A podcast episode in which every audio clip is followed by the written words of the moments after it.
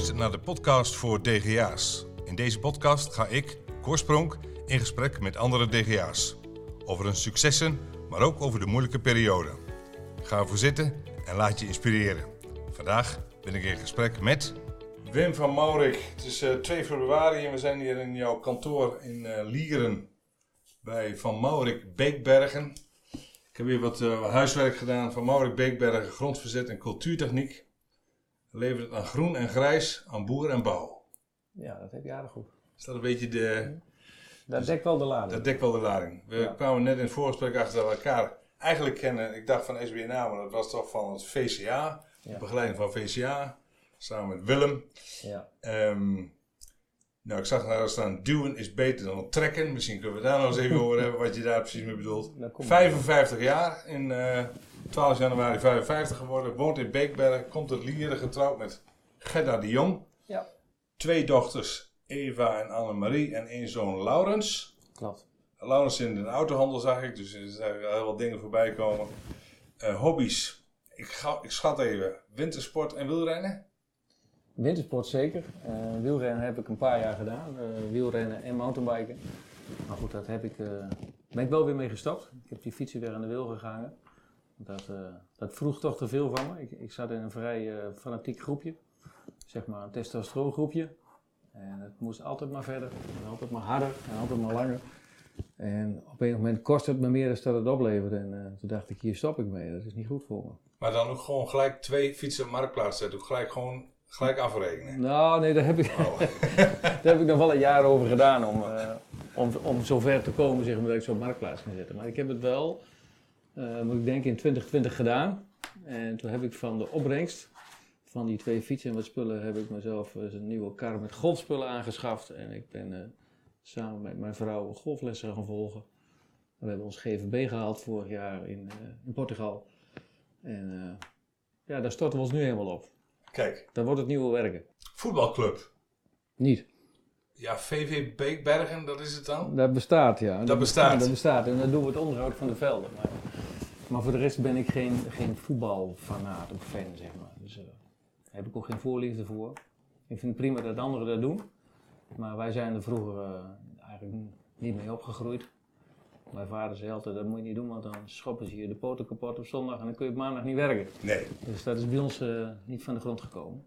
En ik heb dat zelf ook nooit opgepakt. Dus ik vind het goed, nogmaals, wat een andere doet, maar niet voor mij. Nee. En als je het hebt over voetbal of golf, wat doen jullie met jullie bedrijf? Ook wel golfbanen aanleggen of onderhoud of voetbalvelden? Jawel. Ja, die voetbalvelden, dat kunnen we volledig zelf. Gewoon veld aanleggen en onderhouden. En die golfbanen, daar zijn we aanleggen, ook wel bij betrokken. Ja, op dit moment wordt er in Lieren nog weer een uitbreiding gedaan van de golfbaan. En daar zijn we ook bij betrokken. Scherpenberg. Ja, en bij de nieuwe aanleg, toen die tijd. Maar dat was voor onze grootste klant Sweco. Ja, dat heette toen nog Grontmij. Hebben wij daar machines geleverd om die tees en de holes aan te leggen. Maar ook om de fairways te egaliseren en in te zaaien. Dus dat zijn wel dingen die ons passen, zeg maar. Met mens en machine in die bodem verroeten. Ja. Dus ook op een golfbaan. Nee, ik ben lid van de Witte Handicap Club hier in Scherpenberg. Oké. Dus ik speel hier wel eens. Dan gaan we elkaar tegenkomen. Nou, helemaal goed. Leuk. Ja. Muziek. Muziekliefhebber? En wat is het dan? Nou, niet uitgesproken hoor. Ik luister niet eens altijd naar muziek. Ik luister ook wel eens naar NPO 1 en naar praatprogramma's. Maar als ik dan muziek... luister, dan is het wat er op de radio voorbij komt. En als ik wat zoek, dan heb ik ook wel een redelijk brede muziekinteresse. Maar stel dat ik nou moet zoeken, dan zoek ik naar Adele of naar Anouk of naar Danny Vera. Dat soort dingen. Simply Red vroeger zocht ik nog wel eens op. Maar echte specifieke voorkeur, nee. Ik ben een makkelijke muziekluisteraar. Ja. Hebben die jongens op de machines radio's aan? Allemaal. Ja? Ja. Ja, dat als daar geen radio in zit, of wij doen het niet, dan hebben we een probleem. Dus die jongens, die luisteren er graag naar. Wat ze precies luisteren, weet ik eigenlijk niet. Het kon nog wel eens andere muzieksmaak zijn dan dat ik zelf heb, maar het is wel van wezenlijk belang dat er een goede radio in zit. Ja, ja. Dat vinden ze belangrijk. Heb je vroeger zelf veel op de trekker gezeten? Ja, in mijn jongere jaren, hè, vanaf mijn 15e, 16e. Ja, heel vroeger was het zo, als je een jaar of 10, 12 was, leerde je al trekken rijden. Dus mocht je niet de weg op, maar dan op het land. En vanaf je 16e mocht je dan de weg op. En dat was bij ons vroeger ook wel gewoon. Dan, als je dan uit school kwam, dan was er altijd wel iets te doen. Dan ging je ergens een paar pakjes hooi persen of je moest ergens wat kunst bestrooien. Dus ik rij al wel heel lang trekker. En vanaf mijn 16e dus ook op de weg. En na mijn schooltijd, na mijn opleidingstijd zeg maar, heb ik een paar jaar hier in een bedrijf gewerkt. Toen ben ik gaan stage lopen, andere bedrijven bezocht en gewerkt. En toen nog weer terug. Maar voordat ik op kantoor kwam, heb ik een jaar of 4 op de rupskraan gezeten. Eerst een mobiel kraantje natuurlijk om het te leren. En daarna toen ging er een rupskraanmachinist weg. En toen zei mijn vader van, nou, dat is dan misschien wel iets voor jou. Hè? Dat is om je opleiding nog een beetje af te ronden. Ja. Dan ga je maar eens een tijdje op die grote rupskraan zitten. En dat staat me nog wel helder voor de geest. Dat breng ik altijd in contact met de geboorte van mijn kinderen. Want ik weet nog precies waar ik was met die grote rupskraan toen mijn zoon geboren werd. Stond ik in Anim. Dat zie ik, heb ik nog helder voor de geest. Dus dat heb ik een paar jaar gedaan. En toen ik daar afkwam van die rupskraan... wacht even. Ga ik te snel? Ja, je gaat te snel. Oh, ja. Want ik zat te denken, want je hebt dus geen tenietjes opgelopen van al lawaai wat destijds op die tractoren zo waren. Ik heb het wel, tinnitus, maar waar het vandaan komt, dat weet ik niet. Het zou best kunnen, hè, die lawaai, doofheid of die oorzuigingen, dat van machinegeluiden komt. Dus ik heb wel een tinnitus en ik heb ook wel iets gehoorschade, want ik heb een gehoorapparaat in, zoals je ziet. Maar ja, dat is heel moeilijk te labelen of dat het daar vandaan komt. Dat kan geen enkele oorarts je vertellen. Ze constateren gehoorschade en dat zit dan ergens in je hoofd, maar... Niemand kan zeggen waar het van komt. Ik wist het trouwens niet hoor. Het is toevallig. Ik heb zelf er iets last van. Dus omdat ik vroeger ook altijd op trekken zat. En ook wel zo muziek. En had ik muziek luisterde dan hadden we van die oorkap op. Ja. Wat voor auto rij je? Ik rij een Audi. Audi A6 Allroad. Dat is wel passie zal ik je zeggen. Ja, dat wilde ik wel heel graag. Ik kwam vroeger uit reden een Volkswagen Golf en toen werd het een keer een Passat en nog een Passat. En toen ik zover kwam dat ik zelf auto's mocht kopen of kon kopen, toen kocht ik, mijn eerste auto was ook een nieuwe Passat. Daarna dacht ik, dit is mooi, dit is luxe, toen werd het een Audi. Dat leek me helemaal ideaal, toen werd het een Audi A4 en daarna werd het een A6. En het hoogst bereikbare dacht ik toen altijd, dat is zo'n grote A6 Allroad. Ik ben zover. Ik heb hem. Het is ook al mijn tweede en ik rijd er ook met verschrikkelijk veel plezier. Ja. En die liefde heb je aan je zoon doorgegeven, want je zoon handelt nu in auto's, zag ik tenminste voorbij komen. Ja, mijn zoon die is helemaal autofanaat. Die heeft dat van kinds af aan zeg maar, opgebouwd. Die wist als kleine jongen al auto's te herkennen aan de achterlichten. Dan zei hij, kijk papa, dat is dezelfde auto als dat opa heeft, want die heeft dezelfde achterlichten. En dat zijn dezelfde achterlichten van de auto van oom Jan. Dus die heeft er daar heel vroeg mee gekregen. Maar hij werkt overdag bij een... Ja, ik wou bijna de naam noemen, maar dat is niet helemaal goed natuurlijk. Bij een installatiebureau en dat doet hij, dat is hij service engineer. En in de avond en in de weekenduren doet hij die automakelaardij erbij. Dus hij noemt zichzelf automakelaar van het Noorden. En, daar kan hij zijn liefde en zijn passie in kwijt. Ja. Auto's te zoeken voor andere mensen. Nou, auto's te verkopen voor andere mensen. Ja. Komen we zo meteen nog wel terug op. Want ik wil het wel met je hebben over bedrijfsovername. Maar eerst even naar jezelf. Lees je wel eens boeken?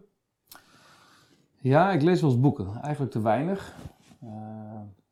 Ik ben ook vroeger niet met boeken lezen opgevoed. Dat is meer iets wat me is bijgebracht door mijn vrouw.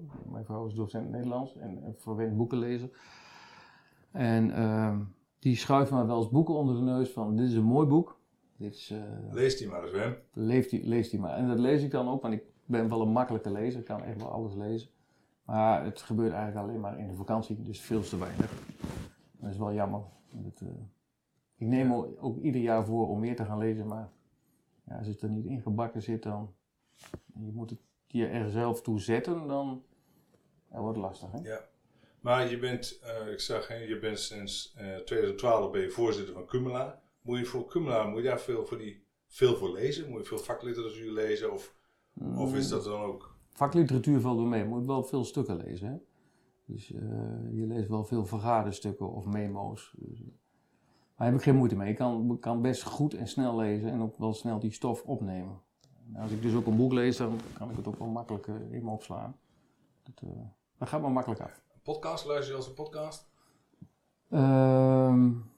Nou ja, de eerlijkheid dient me te zeggen dat op het moment dat wij op contact met elkaar zochten, dat ik daarna pas podcasts ben gaan beluisteren. En dat zijn dus die van jou, daar heb ik er 3 van gehoord. En ik moet zeggen, ik vind het wel leuk, nu. S'avonds in coronatijd loop ik een rondje om het dorp heen en dan een paar oortjes in en een podcast luisteren. Dat begint mij wel te bevallen, dat vind ik leuk. Ja. Ik ook pas sinds ik ermee begon dat ik podcast luister, ja. Heb je iemand waar je tegenop kijkt? Een idool is misschien een groot woord, maar zeg, dat is echt wel, het zij een ondernemer, het zij iemand zoals die in het leven staat. Nou, ik ben wel fan van Mark Rutte. Ik ben ook een vervent VVD'er. Ik volg dat al een paar jaar hoe Mark dat doet. En daar heb ik wel echt wel ontzag voor. Dat vind ik ook wel heel knap. Zoals hij de verbindingen maakt en de compromissen sluit. En hoe hij met mensen omgaat en naar mensen luistert. Dat vind ik wel een voorbeeld. Daar neem ik wel iets van aan. Een woordkunstenaar ook, hè? Ja, dat vind ik heel knap wat hij doet. Ja. Hij kan echt met iedereen omgaan. Of met alle lagen van de bevolking kan hij zeg maar nivelleren en insteken. Dat vind ik heel knap. En dat hoop ik van hem over te nemen. Zeg maar. Ja. Ach, en daarnaast, via Cumela kom ik natuurlijk bij heel veel mooie bedrijven. En daar zie ik wel ondernemers, ik zal ze niet bij naam noemen, want dat doe ik misschien allemaal weer te kort. Maar dan zie ik wel andere ondernemers waar ik van denk van, goh, wat doe je dat goed, wat doe je dat knap, of waar sta je daar goed in, zeg maar. Niet te veel op de emotie, maar wel op de zakelijke kant. En soms bij een andere ondernemer andersom. Maar dat is er niet één, dat zijn er gewoon meer. Ja. Nou, misschien komen we in de podcast nog wel tegen de uitdagingen die je zowel bij de boeren tegenkomt als bij in de bouw. Ja. Het zij vanwege stikstof, het zij vanwege corona, het zij vanwege veranderingen van voedselketen. Dan wil even, je begon er net al over. Uit wat voor nest kom je? Uit je broers, zussen? Ja, ik heb 1 broer en 2 zussen. En wij komen echt wel uit een ondernemersgezin. Je bent de jongste? Nee, ik ben de tweede. Ik heb 1 oudere broer en 2 jongere zussen. Ja, mijn ouders die zijn beide, zeg maar, na het trouwen hier naartoe verhuisd. Ze komen van oorsprong uit de Betuwe. Mijn vader komt uit een streng gereformeerd gezin, uit een boerengezin. Is ook met hard en lang werken opgevoed. Ik kocht toen samen met mijn moeder hier een faillietgaand loonbedrijfje op. Loonbedrijfje / boerderij. En die is toen heel hard gaan werken om hier de kosten te verdienen en een boerderij te onderhouden en een loonbedrijf. En dat is ze rustig gaan uitbouwen. Maar daardoor zijn wij wel opgevoed met werken. Zeg maar. Dus als je lopen kon, dan moest je toch ook wel een klein beetje mee helpen. Al was het maar de stoep aanvegen of de schuur aanvegen. En mijn vader heeft altijd wat akkerbouw erbij gedaan. En op een moment moesten wij dan ook mee gaan aardappels rooien. Moesten we ook in kunstmest strooien, moesten we het land bewerken. Ja. Dus we zijn wel meer met werken dan met sporten of met spel opgevoed. En dat is goed, dat is prima. Je hebt MTS gedaan? Ja. Weg- en waterbouw? Eerst de LTS en toen de MTS weg- en waterbouw. Mijn vader had wel een plan voor de ogen met mij en mijn broer. Mijn broer zou dan de bosbouw en de cultuurtechnische school doen, heeft hij ook gedaan. En ik zou dan de MTS weg- en waterbouw doen. Dan zouden wij beide gaan. En niet dus de middelbare landbouwschool dus? Nee. Was dat hij toen al dacht van, we moeten echt wel richting die weg naar waterbouw? Mijn vader had er vrij snel in de gaten dat hij met die landbouwmachines natuurlijk ook voor andere klanten kon werken. En toen ging hij al vrij snel werken voor de gemeente Apeldoorn. Voor toenmalige Arcades, dat was toen Heidemij, Grontmij. Ging hij met diezelfde mensen en machines voor andere klanten werken. En toen had hij ook al wel bedacht van, daar zit meer toekomst in dan in het agrarisch loonwerk. Dus toen dacht hij, als Jan dan de bosbouwschool gaat doen en Wim doet die wegenbouw of de MTS, gaat de een stagelopen bij de Grontmij en de andere gaat stagelopen bij de HWZ, wat daar nu de BAM is. Ja. Dan kunnen ze daar beide een jaar of 5 werken en dan komen ze terug. En dan nemen de gebroeders Van Maurik het bedrijf over. Nou, dat is bijna gelukt. Dus daar was inderdaad toen wij op school gezeten en toen heb je nog 5 jaar op de Europschaar gezeten. Ja, ja. En toen, wat gebeurde er toen? Ja, even weer terug naar die stageperiode. Ik ben teruggekomen naar het bedrijf. En mijn broer die is niet teruggekomen. Die zei van nou, ik vind het geweldig mooi werk en ik interesseer me er ook voor. Maar ik heb eigenlijk niet zoveel ambitie om het voor mezelf te gaan doen. Dus ik blijf bij die Grontmij zitten. Ik blijf liever in loondienst. Dus toen heb ik het alleen overgenomen. Maar was je altijd al wel de ondernemer, ook in het gezin, tussen vrienden, degene die... Of was het zoiets van, ja, zo gaat dat nou eenmaal, dat je het bedrijf, dat een van de zoons of een van de kinderen het overneemt? Ja, ik denk dat laatste. Ik geloof niet dat ik nou zo ondernemend was toen. Of dat altijd al op mijn wensenlijstje had staan om zelf een bedrijf te hebben. Maar het zat er zo ingebakken dat... Wij waren voorbestemd om dat over te nemen. Die kant werden we wel wat, ja, gestuurd vind ik een groot woord, maar werden we wel ingestimuleerd. En ik vond het ook leuk en ik vind het nog steeds leuk om te doen. Maar om nou te zeggen van ik wil ondernemer worden en dit is een gouden kans en ik ga dat doen. Nee, ik ben er eigenlijk gewoon ingegroeid. Heb je, wat zou je geweest zijn als je vader niet had gehad? Heb je daar eens over nagedacht? Jawel, daar heb ik vaak genoeg over nagedacht, maar ik heb er nog nooit geen antwoord op gevonden. Ik weet het gewoon. Professioneel golfer misschien wel. Ja, maar dat, dat had gekund, maar nee, dat geloof ik niet. Maar ik heb niet een super balgevoel. Dus als wij elkaar nog gaan tegenkomen, dan kun je denk ik wel van maar winnen. Maar nee, ik heb geen antwoord op die vraag, wat ik dan anders was gaan doen. Maar goed, we hadden elkaar telefonisch over aan de lijn, over dat overnemen. Kun je daar eens wat over vertellen? Hoe is dat gegaan? Want het is kapitaalkrachtig bedrijf. Machines, het is al veel geld gaat erin zitten. Ja, hoe gaat zoiets? Inderdaad, er zit heel veel geld in en de vorige generatie liet ook al dat geld er maar in zitten. Dus toen wij... op het punt aankwamen van die overname, had mijn vader wel zijn voorbereidingen gedaan. Hij had van een VOF al wel een BV gemaakt, met een beheersmaatschappij erboven. Hè. Dus al een beetje voorbereid om, zeg maar, dat ik het makkelijk kon overnemen. Dus ik heb ook een BV opgericht en heb gewoon aandelen gekocht van de werkmaatschappij, van hem. Eerst in een transactie van 30%. En daarna, dat was denk ik ergens rond 2000, heb ik er nog eens 40% bijgekocht. En toen gebeurde er een hele tijd niks. En ik heb in 2015, dus dat is nog helemaal niet zo lang geleden, heb ik die laatste 30% van hem overgenomen. En dat is wel grappig om te vertellen hoor, want mijn vader heeft natuurlijk van die opbrengst van de verkoop, heeft ook andere aandelen gekocht en zijn geld belegd. Daar altijd zuinig op geweest.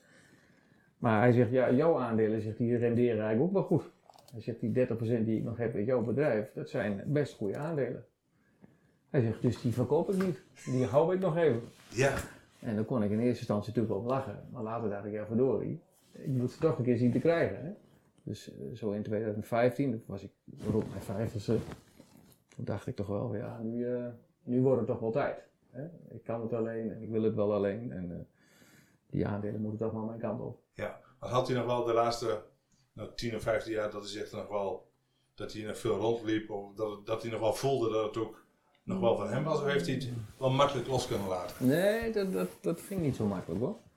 Ik bedoel, mijn vader was een eerste lijns ondernemer, een pionier hè, in hart en nieren. En hij heeft echt jarenlang nadat hij het ook aan mij verkocht had, of al eigenlijk uit de zaak was, maar hier wel was, wel altijd meegedaan. Dus hij werkte nog mee, hij dacht ook nog mee, hij besliste ook de eerste paar jaar ook nog mee. Daar kon hij wel vrij snel van afscheid van nemen trouwens, van dat beslissing nemen en de verantwoording dragen. Dat ging eigenlijk wel heel goed. Maar het heeft heel lang voor hem gevoeld dat het ook nog van hem was. En dat hij mij ook nog wel adviseerde en nog wel tips gaf. Joh, let daarop en zie dit en zie dat. En het is pas sinds een jaar of 5 denk ik dat hij dat nu echt heel goed los kan laten. Nou, hij is nu bijna 82. Dus hij heeft er dan 78, 77, 78 echt wel volop meegedacht en gedaan en geduwd en getrokken. En hoe is het naar je oudere broer en naar je twee zussen? Hebben die ooit wel zoiets gehad van ja, Wim die heeft lekker makkelijk een bedrijf overgenomen? Of werden daar in die tijd veel gesprekken over gevoerd? Of was het een soort van stilzwijgende? Nou, ik heb persoonlijk niet zo heel veel gesprekken gevoerd met mijn broers en zussen daarover. Over wat is het waard en wat geef ik ervoor en wordt het geschonken of wordt het betaald? Of, daar hebben we eigenlijk niet veel over gehad.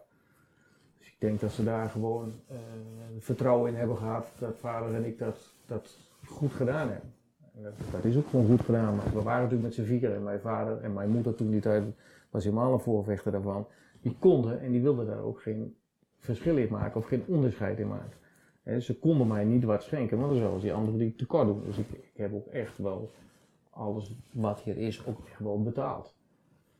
En mijn broers en zusters hebben daar waarschijnlijk goed vertrouwen in gehad, want die hebben mij daar ook nooit naar gevraagd of ergens van beschuldigd of daar argwaan bij gehad. Tenminste, het is mij niet ter oren gekomen. Dus volgens mij hebben we dat gewoon heel goed en integer gedaan met elkaar. En ze zien best wel dat ik er denk ik veel voor moet doen. Dat ik er best mijn uren voor moet maken. Dat ik mijn verantwoording ervoor moet dragen. Dus ik denk dat dat wel goed zit. Ja. Kun je ze bijvoorbeeld noemen van iets waar je vader echt anders over dacht als waar jij het over dacht? Of zeg je dat is eigenlijk ook altijd wel in lijn geweest? We hadden wel verschillende zienswijzes. Vooral in de eerste jaren. Kijk, mijn vader is nog van de 6-daagse werkweek. En dat heeft hij ons ook altijd bijgebracht. Van, joh, als je denkt dat je het in 40 uur kunt verdienen, dan vergeet het maar. Het moet echt in 50 of in 60 uur. En je zult ook dat de kranen zo lang langs de weg moeten zitten? Of gaat dat vooral op kantoor en nee, er moest ook echt wel buiten wat gedaan worden. Mijn vader was in volle overtuiging. En dat was toen die tijd misschien ook wel zo. Hè? Mijn vader is van net voor de oorlog. Hij is in 1939 geboren. Dus hij heeft die heropbouw van Nederland goed meegemaakt. Nou ja, net na de oorlog was er niet veel geld en nog geen spullen, dus er moest keihard gewerkt worden om het land op te bouwen, maar ook om zichzelf te kunnen voeden. Dus die heeft echt 6 dagen hard moeten werken. En toen wij in beeld kwamen, toen zei hij ook altijd van joh, jullie zullen dat ook moeten. Je moet echt 6 dagen werken om de boel overeind te houden hier. Maar ik dacht, ja, maar ik heb nog een vrouw en ik heb ook kinderen en ik heb ook een privéleven. Ik denk dat het wel in 5 dagen kan. Nou, dat kon echt niet zijn. Nou, dat heeft me dus ook altijd wel getriggerd en geïnspireerd om het proberen het wel in 5 dagen te doen. En ja, ik doe dit nu al 25 jaar voor mezelf en het lukt me ook in 5 dagen. Dan moet je misschien of slimmer werken of misschien meer vragen per uur. Maar nogmaals, het is me wel gelukt om in 5 dagen de kosten te verdienen in plaats van 6. Ja. En daar hebben we wel strijd over gehad hoor in de eerste jaren. Of ik die zaterdag nou privé zou besteden, of dat ik mee zou gaan aardappels rooien, of nog even kunstmest zou gaan strooien. Ja. Dus dat heeft ook wel eens wat strijd opgeleverd, maar dat is de overgang van de generaties, moet je daar maar denken. Ja. Hoe heb je die switch kunnen maken van de rupskraan naar dagelijkse leiding nemen? Was dat voor jou was dat gelijk wel gekoppeld aan het worden van aandeelhouder? Nou, er zit eigenlijk nog een stap tussen, als je me toestaat. Op een moment kwam er een prachtig mooi project voorbij, dat was op Apenheul. Apenheul is een van onze grootste, mooiste, bijzonderste klanten. En die gingen een masterplan uitvoeren. Dat hele Apenheul ging op de schop, dat werd verdubbeld. Toen werden we gescreend als bedrijf zijnde door een groot consultantsbureau. Joh, zijn jullie nou die aannemer die dat werk buiten kunnen gaan doen? En net voordat ze het kantoor verlieten, zeiden ze nou, dan gaan we nog even op zoek naar gaan uitvoeren. Projectleider en gaan we van start. En toen keken mijn vader en ik elkaar aan en dachten we, ja, maar dat moet gebeuren. Daar moet geen wildvreemde uitvoerder op komen. Want die brengt zijn eigen vrienden mee en dan staan wij buitenspel. Dus toen is het plan geboren dat ik mezelf zou aanmelden bij Apenheul als uitvoerder projectleider om een paar jaar dat masterplan te trekken. Dus daar hebben we ook de stoute schoenen aangetrokken, ben ik ook daar, ik vergeet het echt nooit weer, ben ik daar naartoe gereden naar Apenheul, Wim Mager, die man leeft al niet meer. maar gemeld van joh, dit zijn de plannen en het consultantsbureau is nu allemaal partijen bij elkaar aan het zoeken. Maar ik zie het wel voor me dat ik hier dit project ga trekken. Nou zegt hij, dus je komt eigenlijk solliciteren. Zoals we doen we wel. Ja. Hij zegt, nou ik vind het wel een hele mooie geste, zegt hij. Ik wil daar eens over nadenken en met andere mensen van Apenheul daar dat bespreken. En toen belde hij een paar dagen later en zei, Willem, dat gaan we doen. Mooi zeg. En toen kon ik mezelf daar, 95 ben ik daar begonnen, tot eind 98, een jaartje of 4 heb ik mezelf verhuurd. Gewoon, ook al mocht gewoon op urenbasis als uitvoerder. En kon ik met de mannen van mijn eigen bedrijf daar dat hele park gaan aanleggen. Wat een ervaring dan ook. Fantastisch. Ja. Dus echt een hele memorabele tijd voor mij geweest. Want ik kwam Jurupskraan af, dus ik kwam uit de wegenbouwwereld. En dat is van oorsprong een hiërarchisch ingestoken organisatie, die wegenbouwers. Hoofdaannemer, onderaannemer of onderaannemer van onderaannemer of inhuurder van onderaannemer. Maar de betaler bepaalt en is altijd streng gereguleerd. En toen kwam ik bij Apenheul en daar is alles natuurvriendelijk, publieksvriendelijk, diervriendelijk. Een heel andere manier van overleg waarschijnlijk. Ja, en er was groots respect voor elkaars kundes. Ze zeiden dan tegen mij als jonkie van ja, maar Wim, daar heb jij verstand van. Wij niet. Dus doe wat jij denkt dat goed is. Ja. Dus ik kreeg daar zoveel vrijheden en verantwoording. Nou, daar bloosde ik gewoon van. Ja. Maar het was heerlijk om in te werken. Heeft dat je de rest van je leven echt doorgecijpeld in je manier van leiding geven, manier van werkgever zijn? Dus je vindt dat denk ik wel, bepalend ja. Geweest? Dat denk ik wel, ja. Want ik zit mijn mannen ook niet zo op de huid. Ik geloof dat ik ook wel een makkelijke leider ben. Dus ik geef die jongens ook gewoon het vertrouwen. Van joh, dit is het werk. Ik voel mezelf ook meer spelverdeler of werkverdeler dan dat ik werkgever ben. Ik zeg gewoon tegen die mannen van joh, hier staan de machines. Dit is eigenlijk een beetje de bedoeling. Ik vind het leuk als jij dat gaat doen en hoe je het doet. Dat is jouw pakje. Ja. Dat weet jij waarschijnlijk beter dan dat ik het weet. En dat heb ik wel een beetje overgehouden van het vertrouwen wat ik op Apenheul gekregen heb. Ja. Dat staat me nog bij. Dat was geweldig. Nou, mooi. We gaan even een korte pauze doen. En dan wil ik na de pauze wil ik graag met je even hebben over wat je doet bij Cumela. Ja. Wat dat voor invloed heeft op jouw ondernemer zijn. Ja, dat is goed. En dan hoe jij het overgedragen misschien naar je kinderen of anderszins. Dat is goed. Zo, dit was het eerste gedeelte van de podcast voor DGA's. Heb jij een vraag aan deze ondernemer? Dat kan. Stuur dan een mail of een comment onder dit bericht. En dan zullen we deze doorspelen aan de ondernemer. Wil je elke week geïnspireerd raken door deze podcast? Abonneer je dan op het kanaal op YouTube, Soundcloud, Spotify, Apple Podcasts, waar je deze ook maar luistert. En dan word je elke week op de hoogte gebracht als er weer een nieuwe podcast online staat. Dan gaan we nu door naar het tweede gedeelte. Nou Wim, voor de pauze had ik al over dat je sinds 2012... voorzitter bent van Cumela. Wie heeft jou op dat paard getild? Wie heeft je gevraagd? Zeg zo, nou, die man die kan zo goed communiceren of die doet het zo goed voor de camera, die moeten we hebben. Nou, toen waren we nog niet voor de camera hoor. Maar, nou, dat was wel leuk. Dat was in 2005. Hè, want ik weet niet of alle luisteraars dat weten. Hè? Cumela, de branchevereniging voor de ondernemers in groen, grond en infra. Toen die tijd heette dat nog de BOVAL, Bond van Loonbedrijven. Daar was ons bedrijf al sinds jaren en dagen lid van. Alleen, we maakten er niet veel gebruik van en we waren ook bestuurlijk niet actief. En toen werd ik in 2005 benaderd door de toenmalige directeur Hannie Zwevering. En die kwam in één keer bij mij de koffie met de vraag voor, goh, zou je niet bestuurlijk actief willen worden binnen onze organisatie? Zou je niet in het bestuur van de afdeling Gelderland wat willen gaan doen. En wat moet ik me nou voorstellen? Wat doet een bestuurder van Cumela? Ja, dat is redelijk divers, maar binnen Cumela zijn er ongeveer 100 bestuurders. Dus je hebt alle provincie hebben een eigen bestuur. En je hebt 3 pijlers, 3 secties waar de organisatie uit bestaat. Dus mestdistributie, longwerk, agrarisch en cultuurtechnische werk. Dus al die besturen bij elkaar beslaan ongeveer 100 man. En met z'n allen zijn wij de ogen en de oren zeg maar, van de organisatie. Dus dit is dus richting de organisatie, maar ook andersom. En dat wordt de laatste tijd redelijk uitgebouwd naar regionale belangenbehartiging. Dus wij proberen bij gemeentes, bij provinciën, bij nog grotere overheden, zeg maar, ons onder de aandacht te brengen en onze belangen te behartigen. Dat de wegen bereikbaar blijven, dat gebieden bereikbaar blijven voor onze grote machines. Dat onze MKB-bedrijven aan de beurt komen voor werk. Al dat soort dingen.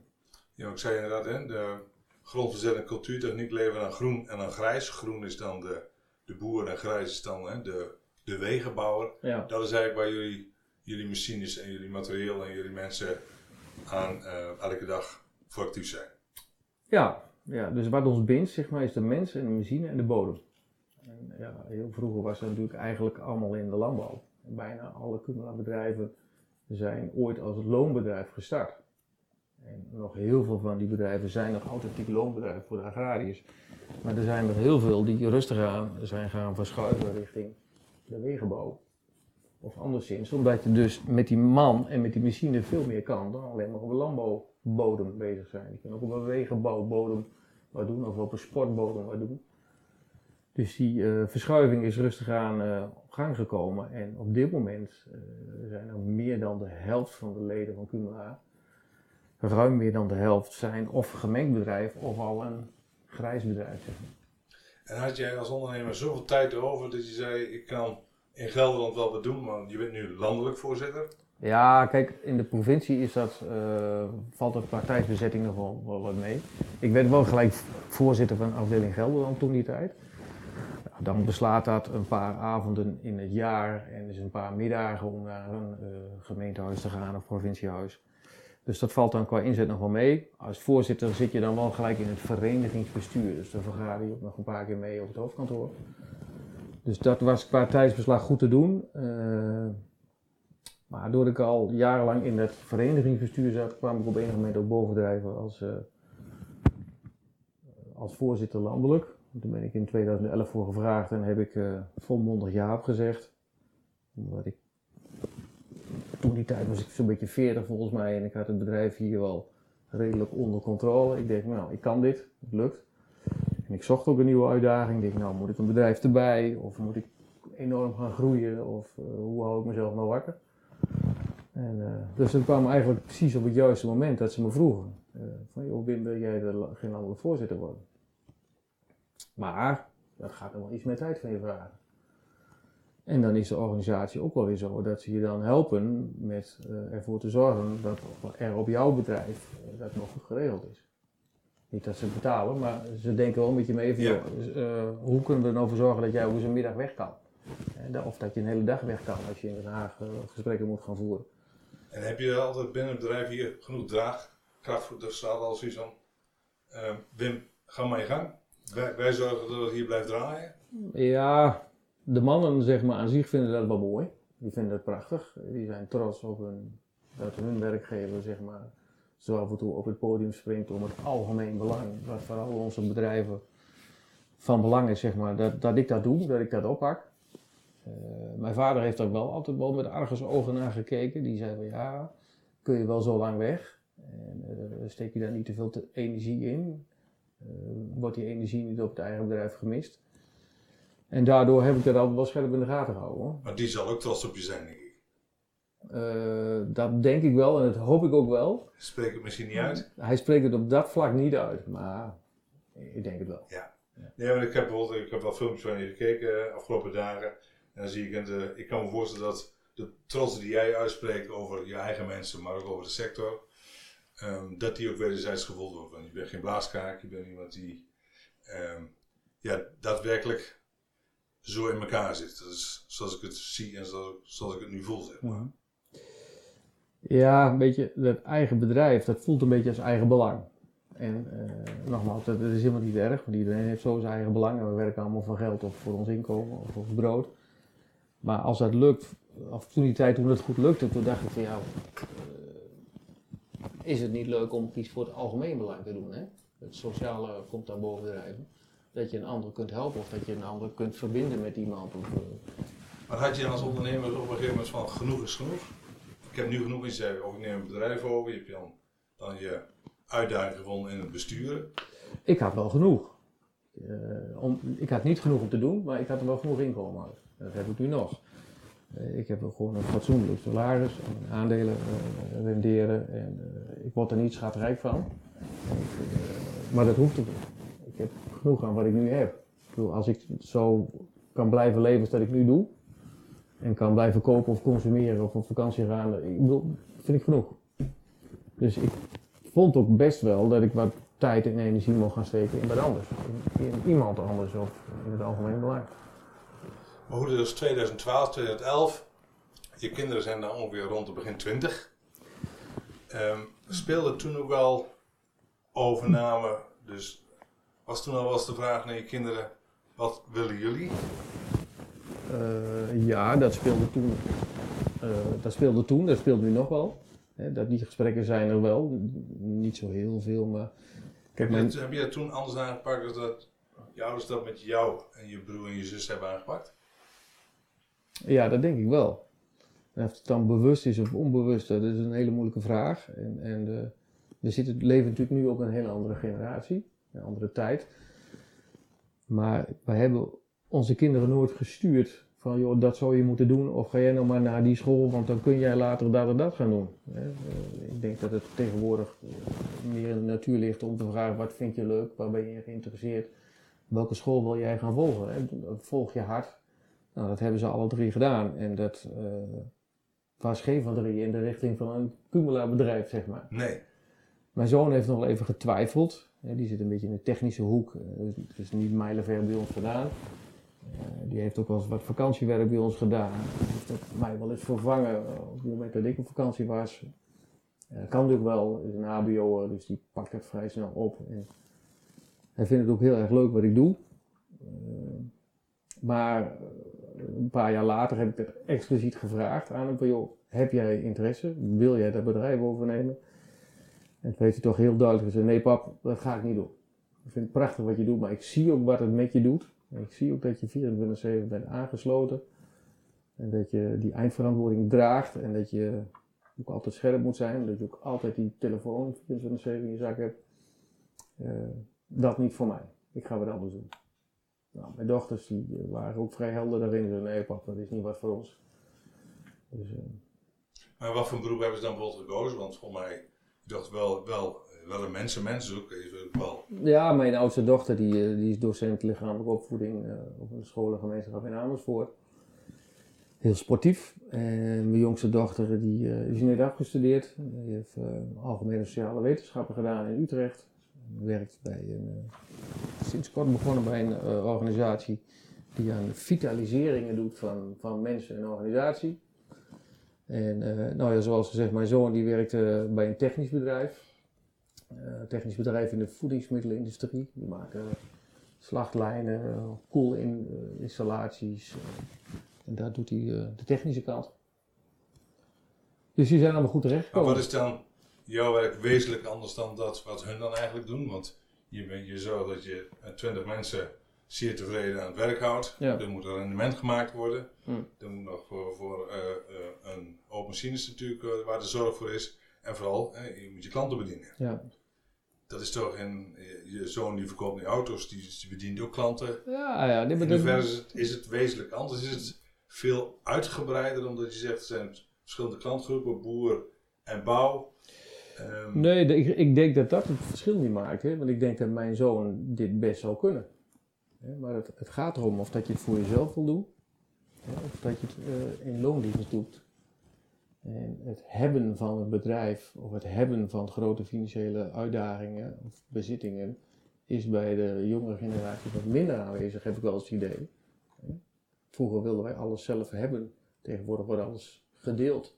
Of het nou een podcast is of een Spotify is, we delen meer dingen als dat we in bezit hebben. Ja. Tegenwoordig worden auto's al gedeeld. Dus de jeugd heeft in mijn beleving minder behoefte aan een bedrijf bezitten of heel veel verantwoordingen hebben of bezitten. Nee, die behoefte is er minder. Is het nu nog eens de knip dat toen je de laatste aandelen van je vader kocht, was het toen nog bijzonder om daarna nog met je kinderen te zeggen, nou, wat willen jullie? Voelde je toen pas echt vrij of had dat geen invloed? Jawel, dat had wel invloed. Want die laatste gesprekken die hebben ook pas plaatsgevonden na die 2015. Zeg maar. Dus in 2016, 17 was voor mij was 100% duidelijk dat mijn kinderen niet zouden gaan doen. En onbewust zal ik daar wel mee gewacht hebben tot ik het 100% voor mezelf had. Hij zei vorige week tegen mij, of die week ervoor, dat was eigenlijk best wel een opluchting. Wat gebeurde er met je? Ja, opluchting klinkt misschien wel wat zwaar, maar ja, de opluchting dat ik het zeker wist. Dat er een besluit was genomen. Ja. Gaan mijn kinderen dat nou wel of niet doen?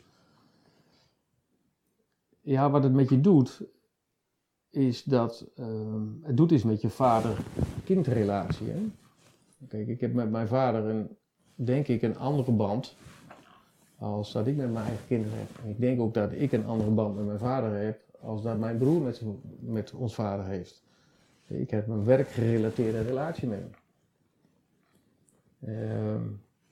En ik denk ook dat mijn ouders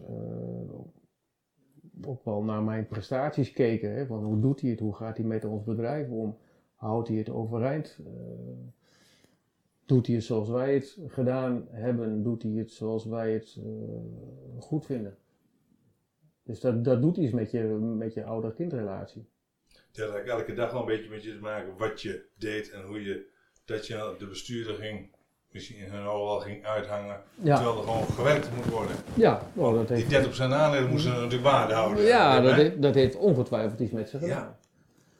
En dat ik dat nu met mijn kinderen zeg maar gewoon zuiver heb, hè, dus dat ik ze als een van mijn kinderen kan bekijken en niet hoef te kijken naar ze als opvolger of dat ze aan de gang gaat met mijn aandelen of met mijn pensioengeld, hè, want zo was dat vroeger. Ja. Toen ik het van mijn vader overnam, toen zat er nog zo'n stuk van geld van hem in. Dat was zijn pensioengeld. Daar moest ik verantwoording voor dragen, want ik moest het cashen. En dat heb ik nu naar mijn kinderen toe helemaal zuiver. Ja. En dat vind ik wel een fijn gevoel hebben. Dus daar zit geen zakelijke band tussen. Nee. Dus waarschijnlijk, hè, dat je met je kinderen nu... bespreek je al die andere dingen die je dan misschien zelf met je vader nooit besproken hebt? Ja, dat denk ik wel. Ik denk echt wel dat ik andere dingen met mijn kinderen bespreek als dat ik met mijn vader, dat hij met mij bespreekt. Ja. En we hadden het heel vaak, en nu nog, over trekkers en over kranen en over boeren en over geld en over hoe doet iemand wat en hoe verdient hij de kost. Ja. Dus dat is heel vaak ondernemend gerelateerd. Ja. En vooral niet over... gevoelens of over leuke dingen, of over ontspanning of over vakantie of zo. Nee, daar hebben we het niet zo vaak over. Nee. Het is vaak werkgerelateerd. Is het nou zo, even zo'n vraag tussendoor, is het nou zo dat je als bestuurder van zo'n Cumela, dat je dan ook heel veel kansen in de markt tegenkomt? Of is dat niet iets wat over zo'n bestuurstafel of voor- en nagesprek voorbij komt? Een collega die misschien zegt, joh, ik wil er mee stoppen. Wim, wil je dit niet overnemen? Is dat wel... Is dat... Nou, niet zo specifiek als dat jij dat nu noemt. Het is wel zo dat je heel veel samenwerkingsverbanden ziet en voelt. Hè? Dus ik heb een heel groot netwerk om me heen van collega Cumela bedrijven. En ik noem het wel eens gekscherend de Cumela familie. Het voelt ook echt als familie. Dus dat netwerk is voor mij heel groot. En voor die andere Cumela-leden trouwens ook, hè? Die voelen dat Cumela-gevoel, dat familiegevoel ook. En dat voelt ook heel vertrouwd als je in een andere regio iets moet inhuren of een onderaannemer zoekt om dan in die Cumela-groep een bedrijf te vinden die je gaat helpen. Maar voor mij, mijn netwerk is zo gegroeid dat ik overal bedrijven kan vinden die mij kunnen helpen als ik te veel werk heb of ik iets uit wil besteden. Dus dat is wel een kans die voorbij is gekomen. En natuurlijk, als ik ondernemers spreek, vooral uit een andere hoek van Nederland, waar ik best een goede band mee heb, dan kan ik daar heel goed mee praten. Omdat we niet in elkaars vaarwater zitten, maar we kunnen wel sparren en we kunnen wel delen. Ja. Die kunnen we wel kansen voorhouden. Van, joh, dit doen wij hier zo, dat zou voor jou ook niet zijn. En dat doe je in je eigen regio niet zo snel, hè, want dan concurreer je elkaar soms ook. Dan zit je in elkaars vaarwater. Maar als ik dat met iemand bespreek uit Noord-Holland of uit Zuid-Limburg, die mannen komen ook overal tegen op die bijeenkomsten. Ja. Dan zie ik wel kansen voorbij komen. Ja. Mag ik vragen, je bent nu 55. Ja. Is de, nou, de kinderen nemen het niet over. Is er al een plan B of plan C waar je mee aan de gang bent? Of zeggen we nou, ik kan ook nog tot mijn 82 ga ik sowieso nog door? Nee, er is wel een plan nu. Er is een plan B en het zal wel zo zijn. Het moet zo geweest zijn, zeg maar ik had een stage lopen van een HBO. Of een HBO van de Hogeschool Dronten. Koen, en die heeft bij mij stage gelopen en die kwam in 2017. Mijn toenmalige assistent die ging weg en toen kwam Koen op de proppen en die zei, joh, ik heb hier stage gelopen, kan ik hier niet iets voor jou gaan doen, 2-3 dagen een week? Ja, dat is goed, Koen. We hadden een goede band en die stage verliep toen prima, dus kom maar. En die is 1 januari 2017 begonnen voor een paar dagen en dat werd steeds meer. En op een moment liep het hier gewoon een hele week. En die gaf ergens eind 2018 te kennen van, joh, ik heb eigenlijk wel interesses om het over te nemen. Kunnen we dat niet eens bestuderen? Behoort dat tot de mogelijkheden? En dat vond ik eigenlijk wel heel mooi. Dat een jonge vent, want Koen was toen 23 of 24, al uitsprak van, joh, ik heb ambities. Ja. Ik vind dit een mooi bedrijf en ik ben hier zo graag dat ik hier niet meer weg wil. En ik ben hier zo graag dat ik het wel over zou willen nemen. En waar moet de bedrijfsopvolger van Wim van Maurik, waar moet hij aan voldoen? Ja, maar wat moet hij aan voldoen?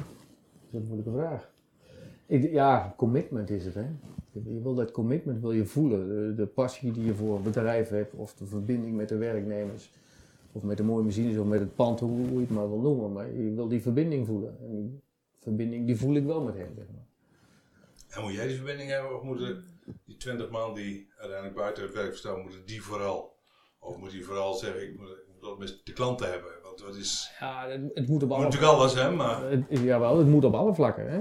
En dat was rustig aan wel bekend geworden, dat Koen kan heel goed met die mannen hier. Hè, die jongens mogen hem graag, die halen hem er ook graag bij. En ik zie ook dat ze zo af en toe mij al passeren en dingen aan Koen vragen. Of even meenemen naar beneden, de werkplaats in, of even meekijken. Of als ze een probleempje hebben dat ze Koen bellen, niet mij, nou dat zegt mij al genoeg.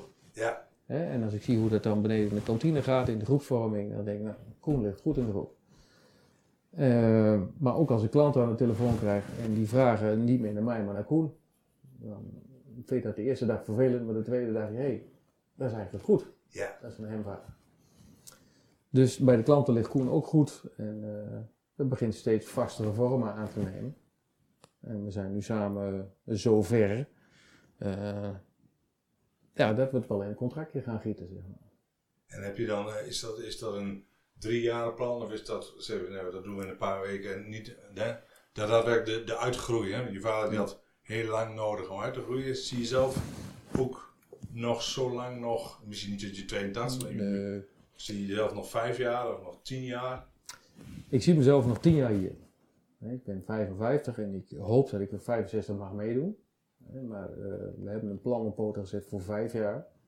We hebben al een plan opzetten voor 10 jaar. Een stip op de horizon voor 10 jaar is ver weg. Hè? Ja. Dus we hebben gezegd 5 jaar, dat is een stip op de horizon. Maar ik hoop dat ik er nog 10 jaar mee mag blijven doen hier. En dat is denk ik ook nog wel even nodig. Want mijn pensioengeld zit er ook in en dat moet er ook uit. Ik heb het nog net niet helemaal bij elkaar. Dus ik moet ook nog een paar jaar meedoen, maar dat wil ik ook nog heel graag. Maar als ik dan 65 ben en ik kan het me financieel veroorloven, dan wil ik er ook wel uit. En wat ik dan ga doen, dat weet ik nog niet. Nee. Dus staat de sector van, we hebben afgelopen jaren voor de luisteraars PFAS, we hebben stikstof, we hebben nu corona. Volgens mij kan de sector nog behoorlijk door, heeft volgens mij elke dag behoorlijk door kunnen draaien. De deur nog niet hoeven sluiten. Wat zijn de uitdagingen van de komende 3 jaar van een bedrijf zoals die van jou, Wim?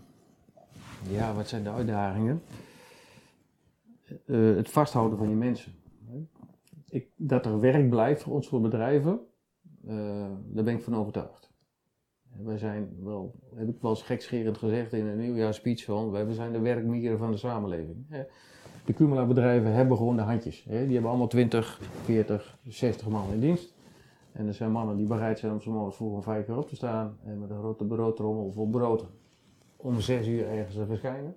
En het ook gewoon daadwerkelijk te gaan doen. Dus dat is onze kracht. Dus ik denk dat er altijd werk zal zijn voor ons. We moeten alleen nu in deze moeilijke tijden investeren in onze mensen, ze vasthouden, want we hebben ze volgend jaar gewoon weer nodig. Als het coronaprobleem opgelost is, als het stikstofprobleem wordt opgelost zijn. En we moeten schakelen, hè? We moeten keuzes maken. Dat loonwerk agrarisch, dat zal minder worden. Of we het nu leuk vinden of niet. Het aantal dieren zal gewoon afnemen. Landbouwgrond zal afnemen. Dat wordt of natuur, of er worden zonnepanelen, of er komen windmolens op te staan. Maar dat verandert. En als je als loonwerker denkt dat het niet zo is, dan moet je zelf nog maar eens achter de oren krabben.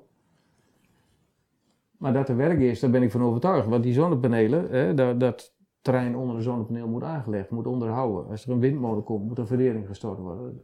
Daar moeten de kabels de grond in. Natuurgebieden moeten nieuw aangelegd worden of onderhouden. Of moeten veranderd. En het is allemaal werk met de bodem. En zo gauw als er werk is in de bodem, als we de schop erbij nodig hebben, zeg ik wel eens, dan hebben die Cumela ondernemer ook nodig. Maar goed, hoe vind jij nu als ondernemer die nieuw, want je zegt mijn kinderen die denken anders, dus de generaties die worden anders. Worden deze jongens en meisjes nog geboren die gewoon 's morgens zo vroeg een nest uit willen om voor dag en dauw al met het zijn met de trekker, het zijn met de kraan, het zijn met de auto naar de kraan om dat te doen? Worden die nog geboren of is dat uiteindelijk ook een uitstervend ras? Nou, ik denk dat ze nog wel geboren worden. Als ik zie hoeveel jongens er nog op mijn bedrijf afkomen, ieder jaar. Ik heb nog steeds geen tekort. Ik heb nog steeds meer aanbod als dat ik kwijt kan. Aan stage lopen een boel jongens.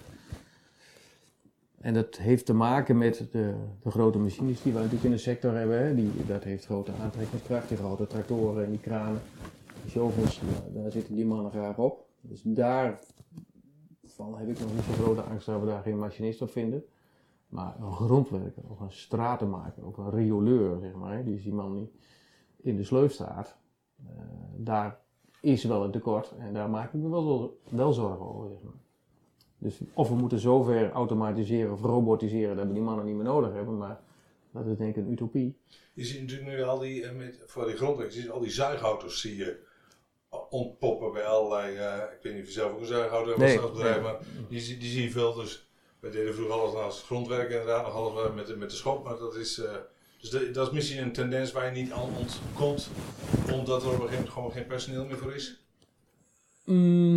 Ja, het is wel een opkomende tendens, inderdaad. Maar dat gaat nog weer niet zo hard als dat je zou denken. Hè? Zoals iedere Cumela bedrijf, een trekker heeft met een ploeg en een graafmachine en een mini-graver en een shovel, heeft nog lang niet iedereen een grondzuigauto.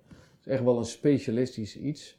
Het is peperduur ook om zo'n ding te hebben, te kopen en ook per uur is dat nog wel fors. Het doet wel redelijk zijn intrede, maar ik ben er nog niet van overtuigd dat ieder Cumela bedrijf zo'n ding gaat kopen en ermee aan de slag gaat. Dus die grondwerker die gewoon achter de bak staat, die hebben we voorlopig nog wel even nodig. En dat is wel een zorg die ik heb, die grondwerkers. We gaan aan het einde, Wim. Is het uur al om? En ik vraag het nog niet helemaal, maar ik vraag het meestal aan een ondernemer, heb je nou een ultieme tip? Want ja, we hadden natuurlijk wel graag willen smullen van alle dingen die als ondernemer fout had gedaan. En we zijn er niet aan toegekomen. Maar is er iets waarvan je zegt, naar andere ondernemers, misschien ook al even leeftijd gerelateerd, je bent 55. Heb je een tip aan andere ondernemers tussen de 50 en de 55 waarvan je zegt, joh, bijvoorbeeld begin niet te laat met bedrijfsovername of laat het maar op je afkomen. Wat zou de tip zijn die je zou willen geven? Nou ja, het is misschien wel een cliché, maar je moet wel op tijd je bakens verzetten. Hè? Ik heb onlangs in een column geschreven, en de boer hij ploegde voort. Dat is het liefste wat we doen, gewoon doorploegen. Maar op enig moment als de ploeg niet meer voldoet en je moet naar een spitmachine, dan moet je wel bereid zijn om de ploeg te verkopen. Hè? Dat is figuurlijk, hè? Dat is niet letterlijk. Ja. En dat denk ik dat we als ondernemers wel moeten blijven doen van verandert de wereld? Ja, die verandert. Moeten wij dan ook veranderen? Ja, dan moet je wel veranderen. En wees op tijd. Denk niet dat het meevalt. Maar probeer voorop te lopen in de nieuwe ontwikkelingen, in de nieuwe veranderingen. Want als je achteraan loopt, dan kom je al op een moment ook een keer te laat. Dus, blijf je bakens verzetten. En dan zijn we nu aangekomen aan het einde van deze podcast voor DGA's. Wil je regelmatig geïnspireerd worden door de verhalen van andere DGA's? Abonneer je dan op deze podcast. Ben je DGA en wil je wel eens verder praten over de onderwerpen die je gehoord hebt? Dan maak ik graag een afspraak met je. Je weet mij vast wel te vinden. Voor nu zeg ik wens je nog een fijne dag. Hoi!